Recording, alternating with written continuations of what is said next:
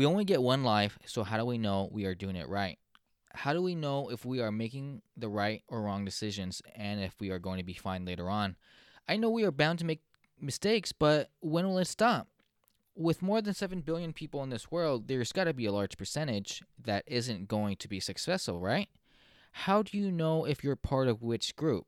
There is so much going on that I don't know what to do anymore. So much going on, I don't know what's right or wrong, and that's what freaks me out.